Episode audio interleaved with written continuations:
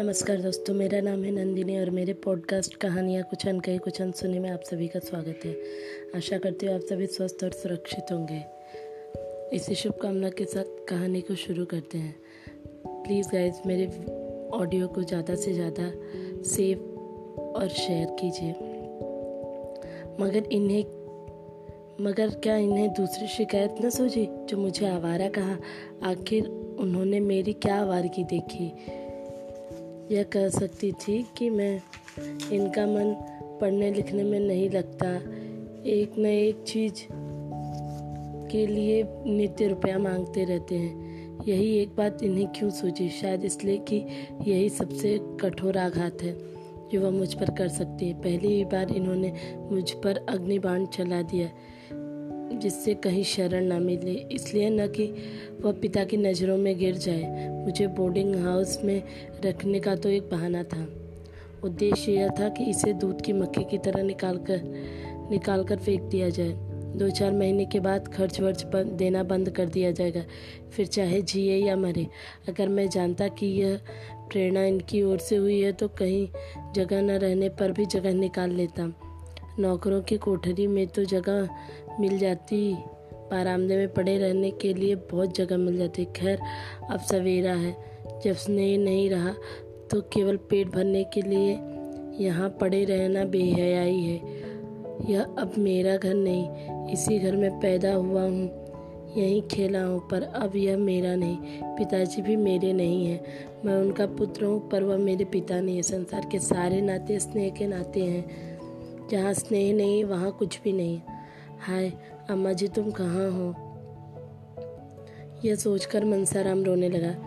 ज्यो ज्यो मातृ स्नेह की पूर्व स्मृतियाँ जागृत होती थी, उसकी आँखों में आँसू उमड़ आते थे। वह कई बार अम्मा अम्मा पुकार उठा, मानो वह खड़ी सुन रही हो। मातृहीनता के दुख का आज उसे पहली बार अनुभव हुआ। वह आत्मविज्ञान, आत्माभिमानी था, साहसी था, पर वह अब तक सुख की गोद में लाल, उसका लालन पालन होने के कारण इस समय अपने आप को निराधार समझ रहा था। रात के दस बजे थे। मुंशी जी आज कहीं दावत खाने गए थे। दो बार महरी मनसाराम को भोजन करने के लिए बुलाने आ चुकी थी। मनसाराम ने पिछली बार उसे झुंझलाकर कह दिया था, मुझे भूख नहीं है, कुछ न खाऊँगा। बार बार आकर सिर पर सवार हो जाती है। इसलिए जब निर्मला ने उसे फिर उसी काम के लिए भेजना चाहा तो वह नहीं, नहीं गई। बोली बहू जी वह मेरे बुलाने से ना आवेंगे। निर्मला आएँगी क्यों नहीं? जाकर कह दे खाना ठंडा हो जाता है। दो चार को और खा ले। महरी मैं यह सब कह के हार गई हूँ। नहीं आते हैं। निर्मला तूने यह कहा था कि मैं बैठी हुई हूँ? महरी नहीं बहू जी यह तो मैंने नहीं कहा। झूठ क्यों बोलो? निर्मला अच्छा जाकर यह कह देना, वह बैठी तुम्हारी राह देख रही हैं। तुम न खाओगे तो वह रसोई से उठकर सो जाएँगी। मेरी भूनी सुन, अब अब की और भी चली जा। हंसकर, न आवे तो गोद में उठा लाना। भूँगी नाक बहुत सिकोड़े गई, पर एक ही क्षण में आकर बोली, अरे बहू जी, वह तो रो रहे हैं। किसी ने कुछ कहा है क्या? निर्मला इस तरह चौकर उठी और दो तीन पग आगे चली। मानो किसी माता ने अपने बेटे के कुएँ में गिरने की खबर पाई हो। फिर वह ठिठक गई और भूँगी से बोली रो रहे हैं? तूने पूछा नहीं क्यों रो रहे हैं? भूँगी नहीं बहू जी यह तो मैं नहीं पूछी। झूठ क्यों बोलूँ? वह रो रहे हैं। इस निस्तब्धता रा, रात्रि में अकेले बैठे वह रो रहे हैं। माता की याद आई होगी। कैसे जाकर उन्हें समझाऊं? हाय, कैसे समझाऊं? यहाँ तो छींकते नाक कट जाती है। ईश्वर, तुम साक्षी हो अगर मैंने भूल से भी कुछ कहा हो तो मेरे आगे आए। मैं क्या करूँ? वह दिन में समझते होंगे कि इसी ने पिताजी से मेरी शिकायत की होंगी। कैसे विश्वास दिलाऊं कि मैंने तुम, कभी तुम्हारे विरुद्ध एक शब्द मुँह से नहीं निकाला?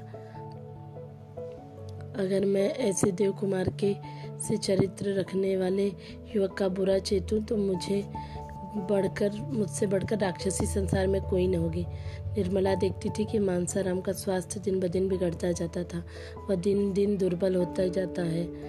उसके मुख की निर्मल कांति दिन ब दिन मलिन होती जा रही है। उसका सहज बदन संकुचित हो जाता है। इसका कारण भी उससे छिपा न था, पर वह इस विषय में अपने स्वामी से कुछ न कर सकती थी। यह सब देख देख कर उसका हृदय विदीर्ण हो रहा था, पर उसकी ज़ुबान न खुल सकती थी। वह कभी कभी मन से झुझलाती थी कि मनसाराम क्यों जरा सी बात पर इतना छुप करता है? क्या इनके आवारा कहने से वो आवारा हो गया? मेरी और बात है, एक जरा सा शक मेरा सर्वनाश कर सकता है, पर उसे ऐसी बातों की क्या परवाह?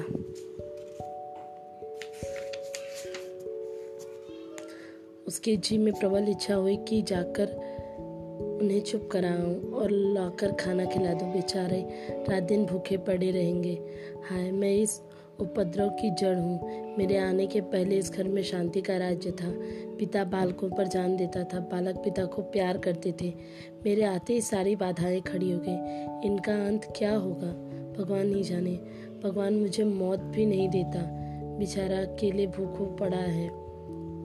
उस वक्त भी मुँह जूठा करके उठ गया था। और उसका आहार ही क्या है? जितना वह खाता है, उतना दो सौ साल के बच्चे खा जाते हैं।